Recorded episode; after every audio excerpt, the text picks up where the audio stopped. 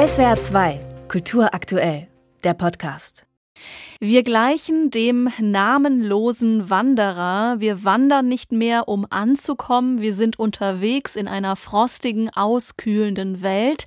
Das schreibt Peter Hertling 1988 in seinem Essay Der Wanderer. Und über diese Zeilen wundert man sich nicht, wenn man sich vor Augen führt, wie frostig, ausgekühlt und einfach bewegt das Leben von Peter Hertling war. Seine Familie flieht vor der Roten Armee nach Niederösterreich. Der Vater früh verstorben in sowjetischer Kriegsgefangenschaft. Seine Mutter begeht Selbstmord.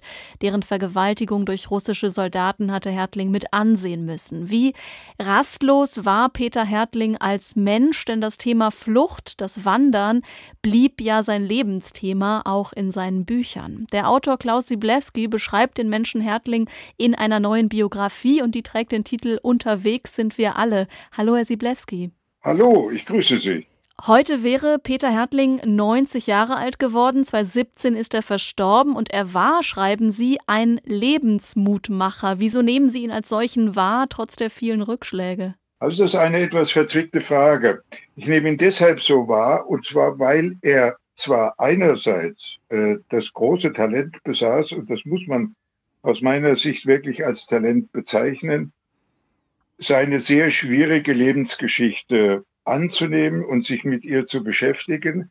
Auf der anderen Seite aber immer wieder den Versuch zu machen, diese Geschichte und die damit verbundenen Geschichten so zu erzählen, dass sie möglichst gut ausgehen. Insofern ist er wirklich ein Mutmacher gewesen, als er trotz widrigster Umstände immer versucht hat, eine gute Lösung zu finden in seinen Erzählungen oder ein gut verlaufendes oder zumindest Hoffnung erweckendes Narrativ zu entwickeln. Sie sagen es, er hat über sein schwieriges Leben geschrieben, aber so persönlich fiel es ihm ja schwer, über die traumatischen Erlebnisse zu sprechen. Oder hat er das Ihnen gegenüber getan, sich geöffnet? Nein, überhaupt nicht. Ich glaube sogar, dass das Lebensthema, das Peter Hertling verfolgt hat, nämlich das der Flucht, der, der, der selber erfahrenen Flucht, dass das das Schwierigste war, für ihn selber zu thematisieren. Und ich glaube, er hat es über sehr, sehr viele Stufen, die ihm selber vermutlich nicht so präsent gewesen sind, immer wieder versucht. Ich sage nur zwei Beispiele.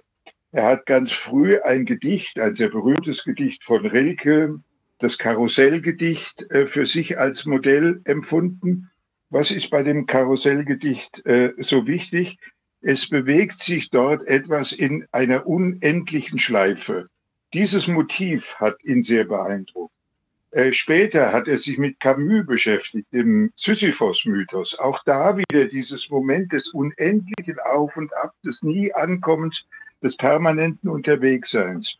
Und über solche Motive hat er sich langsam, langsam an sein Lebensthema herangearbeitet. Und man kann eigentlich an ihm verfolgen, was es wirklich bedeutet, wenn jemand dieses Trauma erlebt hat und wie schwierig es für jemanden ist, sich damit zu beschäftigen.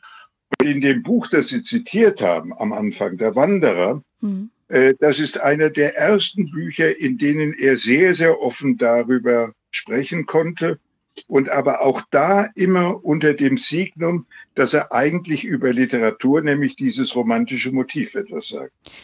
Unterwegs sind wir alle, so heißt also Ihre Biografie, und Sie schreiben in der Einleitung, sein Leben lang blieb er ein Ankommender. Das heißt, Peter Hertling war unterwegs, aber nicht um vor etwas wegzulaufen, sondern um anzukommen an einem Ort oder bei Menschen, über die er dann geschrieben hat?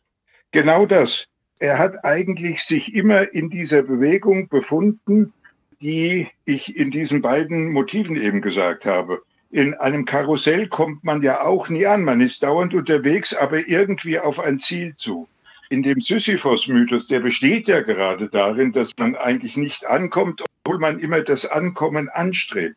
Und diesen Versuch, ein Zuhause zu finden, etwas, wo er sich wirklich wohlfühlen konnte und sich ausruhen konnte, danach war er auf der Suche und das hat er, glaube ich, letztendlich nur in einem einzigen Moment gefunden, und zwar in dem Moment des Schreibens.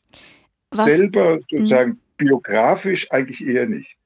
Was war es, das ihn dann mit Figuren wie Franz Schubert oder E.T.A. Hoffmann verbunden hat? War es eben dieses Unterwegssein und gekennzeichnet sein vom Leben?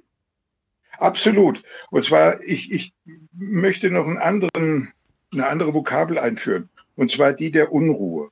Hm. Das dauernde Unruhigsein, das dauernde sozusagen sich in irgendeiner Weise getrieben fühlen. Ich möchte etwas machen, ich möchte weiterkommen ich bin noch nicht angekommen, wo ist mein Ziel, wie, wie könnte ich dem mich annähern. Also dieses dauernde Unterwegssein, was bei Schubert eine Rolle spielt und was extrem bei E.T.A. Hoffmann eine Rolle spielt, mhm. nämlich jemand, der dauernd auf dem Sprung sich befindet, jemand, der dauernd von einer Unrast und Nervosität getrieben wird, dass er eigentlich noch nicht mal still sitzen kann. Das sind exakt die Figuren, die sozusagen das Innere von Peter Hertling widerspiegeln. Ein Rastloser also. Fremd bin ich eingezogen. In diesen Worten aus Franz Schuberts Winterreise konnte sich Hertling wiedererkennen. Ich sagte es eingangs, 1946 waren er und seine Mutter in Nürtingen als Kriegsflüchtlinge angekommen. Wie verändert die Beschäftigung mit Hertling vielleicht auch unseren Blick auf Flucht und Migration und zwar auch heute noch? Also ich glaube, sie verändert insofern den Blick auf Flucht und, und ja, Migration insofern, als man ein Verständnis für denjenigen wirklich entwickelt, der auf der Flucht sich befunden hat oder befindet, der nicht nur ein Verständnis dafür entwickelt, sondern der einen Blick für die Not dieser Menschen entwickelt. Und das ist ein sehr, sehr wesentlicher Beitrag, den die Bücher von Peter Hertling zu diesem Thema wirklich leisten.